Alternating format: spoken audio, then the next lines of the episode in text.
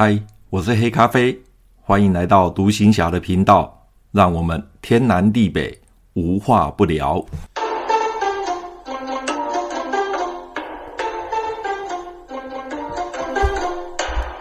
马祖当兵去，上一次聊到我来海军陆战队受训，啊，来这边报到。那今天的节目呢，我就要来谈谈这三周我在海军左营基地受训的一些点点滴滴。那么我们这次来海军陆战队左营基地受训，主要是学习海军舰炮的暗轰的炮弹修正。海军军舰的火炮呢，主要是五寸炮，而海军舰炮射击呢，比陆军的火炮射击难度更高。主要是陆军的火炮是在阵地放列之后，炮位就固定不动了，而海军的舰炮呢，是架设在船上，船会随着海浪上下左右的起伏晃动，也就是舰炮也会跟着船一起晃动。所以舰炮呢，必须随时修正位置，再加上船在海上是移动的，它不是停在原地，它是会啊航行的。再加上海浪的的波动，所以呢，它并不像陆军的火炮一样固定在一个定点上。因此，当船移动到其他地方的时候，还必须要等船开回来哦，才能继续射击。也就是说，陆军的火炮射击呢，是目标会移动，但是呢，阵地哦，炮阵地它是不动的；而海军舰炮射击呢，是目标跟炮位两个都在动，所以呢，海军的舰炮射击比陆军火炮射击难度会更高。那在海军左营军区受训的这三个礼拜，让我体会到，同样是学习炮弹观测。但海军跟炮兵学校的教学设备真是有天壤之别啊！回想起当年我在炮兵学校学习炮弹观测的时候，我们是坐在户外，因为在炮校的那个校区里面，哈，那个校园里面呢，有一个专门是观测炮弹的教学的平台。那它是一个水泥做的平台，不大。哦，小小的那个平台呢，主要是一个地形图，立体的地形图，用混凝土把它做成一个像有高有低山丘一样的一个立体的呃地图，而且呢，目标区呢是用水泥做的。那教具，也就是那个教官呢，他在啊、教我们炮弹观测的时候，据教官跟我们讲，他自己是。自己做的一个教具哦，就是教学的用具。他用一根竹竿哦，短短的竹竿，大概有一米长吧，一米一米到一米五长，大概大概就一米长的一个竹竿哦，细细的竹竿。然后前端呢绑着一条类似童军绳哦，白色的童军绳子。那在绳子的另一端是把它分叉开来，上面呢绑着两颗小小的网球。那另外一端就是绑在那个竹竿上面，那用这种土法炼钢的方式，像钓鱼一样，把那个两颗的呃那个球网球呢往地图上哦，水泥的那个地图上一点，就代表说炮弹落下来了。那一颗球代表一一发炮弹，那两颗球就是两发炮弹。那因为每一次射击的时候呢，他会用两发当做哦一个观摩的的练习，所以当两颗网球落在那个目标区一落下来的时候，他立刻把网球拉起来，这个时候就代表说，哦，炮弹落地了，然后爆炸了，瞬间就就看不到了，所以让我们呢再去做炮弹的修正跟呃去量它的方位角，好，量它的米位，好，方位角，那在立体的沙盘上面就这样做练习，哦，这是炮兵学校在当年做炮弹修正的方式。那么海军的舰炮观测教学就完全不一样了。我们上课的时候，除了呃上战术课程是在教室以外，只要上炮弹修正、海军舰炮炮弹修正，我们就是到一楼的那个教学大楼一楼的大礼堂。那那个礼堂呢，就像一个中正堂一样，像一个戏院。它平常是可以开会、演讲，然后呢也可以放电影。那它在讲台上面就很大的一个讲台上面，它的后面的那个墙壁啊，它事实上它是一整片的玻璃帷幕哦，用玻璃帷幕做的。那一般我们礼堂后面呢，就是就是一整排的墙壁，上面可以挂国旗啦，挂国父遗像。那海军的那个呃讲台后面呢，它是一整排的玻璃墙，那里面呢就是立体的地图哦，立体的地图，然后就是类似像荧幕一样，但是它是立体的哦，这它是立体的。然后呢，在讲台的前面就是我们观众席，就像一个戏院，大家都坐在那个那个椅子上，那个沙发椅子上。后面呢就是控制室，平常放电影的时候，就是从那边哦放射枪，从那边打那个打那个类似像投影投影枪一样，把那个影片从后面放射出来。那练习的时候，后面有。哦，行政人员哦，也就是那个助教，他在后面控制，那边有个控制台，控制炮弹，然后旁边又有音响，所以当舰炮发射炮弹的时候，你可以听到从音响里面可以听到舰炮发射的炮声，然后呢，接下来就在前方的玻璃荧幕上就会出现一个闪光，不但有闪光哦，闪光就代表那个炮弹爆炸的时候所引起的火花。而且呢，还会有一阵白烟飘起，简直就是模仿真实的战场状况。这套的教学设备呢，在现在是不足为奇，就很平常。可是，在民国七十几年哦，在那个年代呢，这个在军中来讲是非常先进的。那么跟炮校相比的话，炮校根本就是土法炼钢。所以，同样都是呃舰炮的呃舰炮或火炮的观测呢。两个军种的设备就是不一样，所以可以看到海军他们当年的那个设备是非常的先进。那在整个过程当中呢，哦，就这样子练习，所以它的的效果会比较真实，比较逼真，而且在整个地图上面，它是从高雄。哦，高雄的大概林园一直到垦丁，这整个海岸线都在讲台后方的玻璃的帷幕里面。哦，就整个地形图，哦，有高有低，非常的逼真，非常的逼真。那课程中呢，训练中心呢，在第二周结束，快第三周的时候呢，他有安排我们去参观海军杨志号军舰。当天我们就搭车从那个两训中心到北港，这段距离其实开开车很近，大概大概五分钟吧，五六分钟就到了。但是走路的话，可能还要再走一段路，所以海军呢就派车送我们到北港去，到码头边去实际上舰来观摩。那当时担任教学舰的，就是停在码头担任教学舰的，是海军杨志号的邵阳军舰，这是我第一次。也是唯一一次上杨志号军舰，亲自上到杨志号军舰。那以前在电视上，或者是我在啊马祖回台湾，或从台湾回马祖的时候呢，在海上我搭的运输舰，在海上远远看到的杨志号呢，感觉上杨志号很大。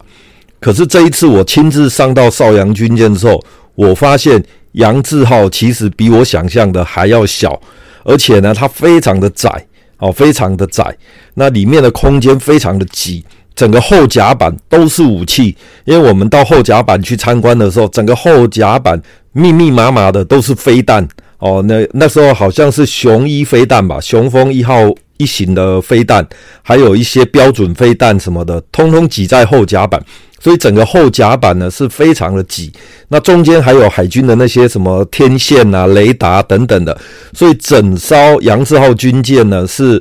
塞得满满的武器装备哦，是在上面操作的话，其实空间并不是很大。后来呢，呃，教官就带我们进入到驾驶舱，也就是那个舰长跟呃航海长吧，他们叫航海长哦，在那边驾驶。其实驾驶舱。也是非常的小哦，也是非常的小，那真的是小小到不行。所以说，那个杨志号军舰在海上航行的时候，如果遇到风浪的话，那整个驾驶舱啊，大概站个三四个人就就非感觉非常的挤。主要是因为里面有很多的设备，仪表板还有舵盘哦，就是那个海军的那个方向舵吧。哦，所以它整个驾驶舱的空间是非常非常的小，非常非常的挤。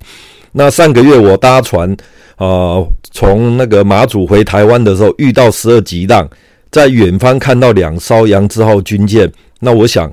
那么晃的那个呃船里面挤了那么多的官兵，那想想想看，在里面工作或是在里面生活，那个那个感觉是非常非常的悲惨呐。那相对之下，我搭乘了 AP 五两六的运输舰就宽敞很多了。然后呢，海军的教官呢就开始从头到尾跟我们介绍海军的整个武器设备，还有他们怎么航行，包括国旗怎么挂。我以前哦看到海军哈很奇怪，他的舰首挂的是中国国民党的党旗，我就看到诶，奇怪，他的舰首挂着一个是中国国民党的党旗，那舰尾的地方挂着是国旗。我那时候就很奇怪，就是诶，奇怪为什么舰首会挂中国国民党的党旗？后来海军。的教官跟我们讲，那个不是党旗，那个看起来像是党旗，但是它是青天白日旗，它是国旗左上方的四分之一，呃，青天白日呢，那个旗子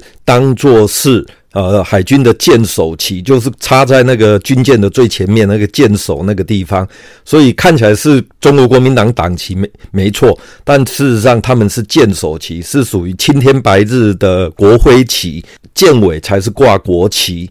那整个海军的教官呢，跟我们讲解完之后，他接下来就带我们到飞弹系统那边去啊。那个时候，雄风一型飞弹都装在箱子里面，装在那个发射箱里面。那他就跟我们介绍，呃，这是呃飞弹啊，那是标准型飞弹什么的。然后他也讲到，那个年代刚好海军正在进行的改装，就是武进三号系统，邵阳军舰已经安装了武进三号系统。那他也介绍了一下五进三号。那我其实事实上我已经忘记五进三号系统是什么东西了，可能是一个升级吧。但是感觉上海军的武器真的是比陆军要多，而且要复杂。那由于我们在上扬志号之前呢，就在杨志号的旁边哦的码头边呢，也停了一艘潜舰。那我们其实学员对潜舰比较有兴趣，因为我们从来没看过潜舰，就是亲眼看过潜舰，大部分都是在电视上看到的。那这一次呢，海军的码头呢，北港的码头就停了一艘潜舰，因此我们下了邵阳军舰之后，我们就跟教官讲说：“哎，请可可不可以跟我们介绍一下这艘潜舰？”下了杨志号军舰，我们到码头。旁边呢，哦，就走到那个呃那个潜舰旁边，那教官又就开始跟我们介绍整个潜舰。那那个时候停的那艘潜舰呢，就是海虎号潜舰，就是我们向荷兰买的两艘旗鱼级的潜舰，一艘叫海虎，一艘叫海龙。那当天我们看到的这一艘停在旁边的这一艘潜舰是海虎号潜舰。那第一次看到潜舰，大家。真的都很好奇，一群人就站在海虎号潜舰旁边观赏。那那时候我们也跟教官讲说，可不可以开放让我们进潜舰的舱里面去看看？但是因为当年海军的潜舰是属于机密装备，是不允许开放的，除非有特别的申请，否则的话是不允许开放进到里面去的。所以海军的教官说，因为没有申请，而且潜舰是机密的装备，所以呢。当天呢，就没有让我们进到潜舰内部去参观，这点是真的觉得有点可惜了。但是能看到整个呃潜舰呢，在当年来讲，真的是也是一个很特别的一个机遇啊。那在海军受训的这三个礼拜呢，说实话真是快乐。白天呢，除了上课之外呢，晚上我们就会去逛逛呃左营老街，就是我上一集讲的。事实上晚上我们都可以回家的哦，就可以外出了，不一定要住在营区里面。所以我们常常一下了课，大概我们四点下课，四点半就吃晚呃吃晚餐，结束之后我们我们就到。海军的左营老街去逛逛，因为左营老街在当年呢是非常的有名哦，它整条老街都卖了很多东西，有军用品，还有一些呃外省北北他们做的一些外省的小吃是很不错的，所以我们就常常晚上就会跑去逛左营老街。那有时候呢还会跑去更远的地方，就是到盐城区的高雄地下街去玩。因为我是高雄人，所以我对高雄很熟。那我们有一些同学呢，他们并不是高雄人，可能是呃在南部受过训什么的，所以高雄